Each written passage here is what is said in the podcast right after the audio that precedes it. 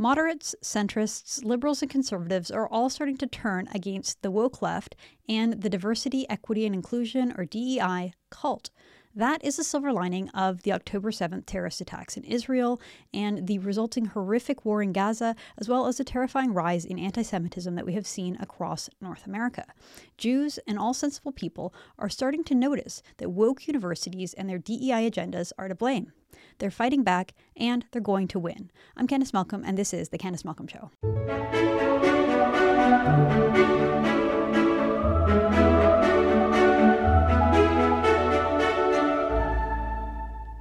Hi, everybody. Thank you so much for tuning into the podcast. Don't forget to like this video. If you're new around here, please subscribe to our channel, True North. Hit that little notification bell so you never miss a video. If you're listening to this podcast, please leave us a five star review if you enjoy the podcast. And don't forget to head on over to our website, www.tnc.news. You can sign up for our newsletter. And if you want to support our journalism, please consider hitting that donate button and become a True North insider. Things are getting ugly in our culture and in our society. For those of us who pay close attention, we have seen this coming for decades, and things have really started to intensify over the past few years. So, liberals and the cultural left have moved their focus away from economics, away from class issues. They no longer really care about socialist redistribution. Instead, their focus is on identity politics. Everything boils down to oppressor versus oppressed. So, they're no longer really concerned with the economic well being of the working or middle class. In fact, they don't even really like the working class that much. We saw this up close and personal during the trucker convoy, the the freedom protest in Ottawa, they really despised the working man. Trudeau himself said that the unvaccinated were typically racist, sexist, misogynistic, not worth the time of day, not worth tolerating. Well, to the new left, everything now boils down to identity, to immutable characteristics like your race, your skin color, your ethnicity, your sex, and even your sexual identity. Now, from this list, the left determines whether you are oppressed or whether you are an oppressor. So, to the oppressed, they tell them they are victims and they're given special rights and privileges. To the oppressors, they're guilty of a collective sin and their rights are stripped away. We saw this very clearly in Canada during the unmarked graves moral panic of 2021. Old stock Canadians were guilty of atrocious crimes and reduced to derogatory slurs. Our statues were toppled, schools, streets, and buildings were renamed, Canadian history was rewritten, it was stripped of any uniting story of Canadian greatness or patriotism. Instead, to be Canadian was shameful. Canada, after all, was guilty of genocide. And perhaps worse than that, Canadians were no longer even citizens of a great country, one of the greatest countries in the world. No, we weren't citizens, we were now settlers of an illegitimate colonialist state. The pinnacle of this anti Canadian, anti British Empire, anti white, this panic came with the desecration of 83 churches here in Canada. True North reporter Cosmin Dzsurdzsa did an incredible service. He mapped every single church that was vandalized, desecrated, or burnt to the ground during the aftermath of the Unmarked Graves scandal. A scandal, by the way, that, as we've reported repeatedly turned out to mostly be a hoax. And if you do want more information on that, I really recommend that you read Dr. Tom Flanagan's new book called Grave Error. It is an Amazon.ca number one bestseller, and it reveals the truth about residential schools. You can also check out this interview that I recently did with Dr. Flanagan, where we go through the book.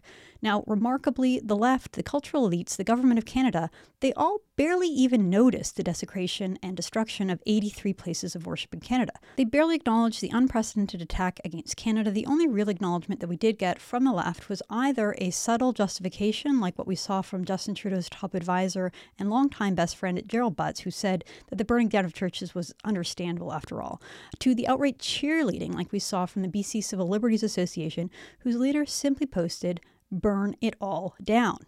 Could you be any clearer than that? So, for us in Canada, we watched as the radical left destroyed the moderate middle in our country and insisted that we all bend the knee to the woke identitarianism and admit to a forced re education regime where we apologize for Canada and admit that we are nothing more than illegitimate settlers. Having recently lived through this, it wasn't that surprising to many Canadians, myself included, when they took this philosophy, they took this script, and they applied it to Israel after the October 7th terrorist attacks carried out by Hamas. Violence is justified when people are occupied, they said. Resistance by any means possible, they said.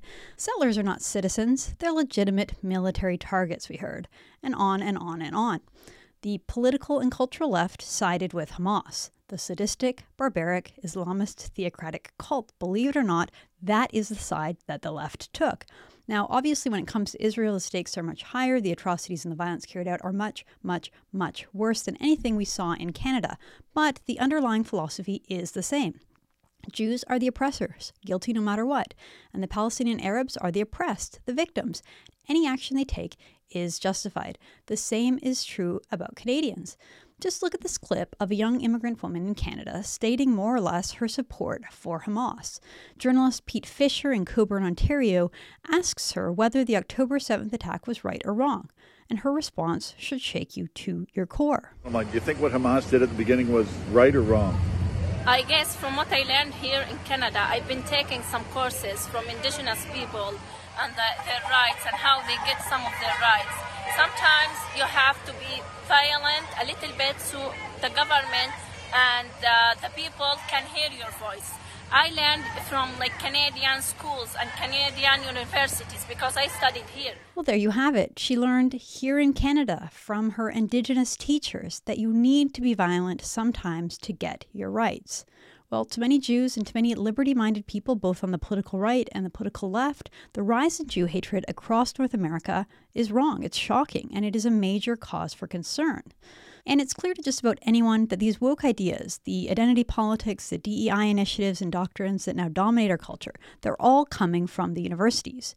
Universities across North America have become hotbed for intimidation and flat out violence against Jews. Here are just a few examples in Canada at Western and McMaster University. We saw students tearing down the posters of the kidnapped Israelis. A York University professor decided to boycott her class in protest against the school condemning Hamas. Apparently, according to her, it was not okay to condemn Hamas, so she refused to show up to class.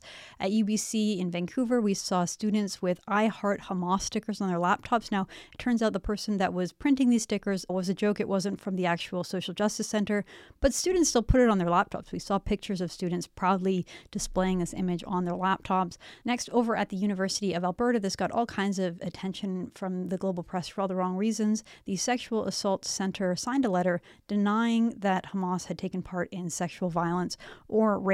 And finally, over at York University, multiple professors, university employees, and professors were suspended after it was revealed that they were the ones who had vandalized a large book chain in Canada called Indigo. They vandalized the book chain because the company has a Jewish CEO who supports Israel. Uh, we learned that university professors in their 40s and 50s were the ones behind that shenanigan. So here in Canada, it seems that all the universities have gone crazy. Well, in the US, it is the elite universities that are leading the charge in this warped ideology that leads to the hatred of white people that extends to Jewish people and the justification of violence against them.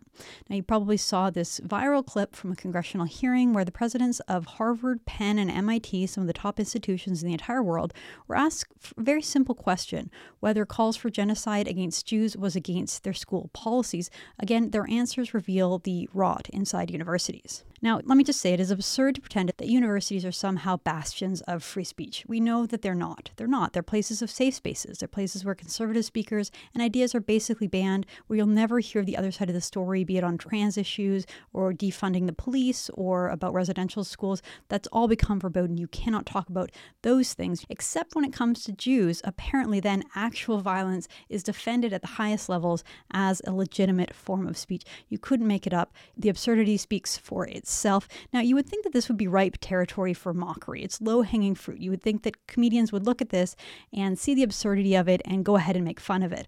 Well, the comedians, if you can call them that, over at Saturday Night Live did notice this, and they did decide to do a skit about the hearings. But rather than focus on the absurdity of those terrible answers from those professors, they decided to focus in on, you guessed it, the woman asking the questions, the Republican Congresswoman, who, by the way, herself is a Harvard grad. They did a skit that demonizes and mocks and embarrasses her. That is one of the most cringeworthy, unfunny things that I have seen in a very long time. And I apologize for subjecting you to it, but it's just so bad. You know, you can learn a lot about a society by what cannot be made fun of, what is deemed to be protected that you can't make fun of. According to Saturday Night Live, they're telling us that universities and their extreme DEI programs are above criticism and they're above comedy. Well, fortunately, not everyone agrees with that. Something is happening right now. We're witnessing a real cultural shift. For years, as I mentioned, identity politics has been spilling into our culture from every direction, and it really seemed unstoppable That is until now. Something is happening though. The cultural Marxist DEI woke agenda that demands that everything be viewed through the lens of identity politics, of oppressor versus oppressed, well, that worldview may have met its match when it comes to this societal attack against Jews. Our Jewish friends, along with their liberal and conservative allies in the culture, they're not taking this lying down.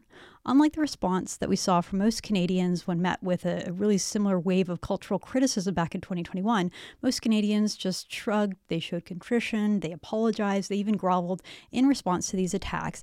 But Jews aren't doing that. Jews are doing something different. Instead, they're pointing out the insanity of this for everyone to see. They're meticulously documenting it all and airing it. They're pulling their money from the universities. They're demanding that DEI be removed entirely, saying that you cannot have DEI without anti Semitism. In order to reduce and stop anti Semitism on campus, you have to destroy these DEI programs. And this is starting to have an impact. We're starting to see a change because the reality is that once you see it, you can't unsee it.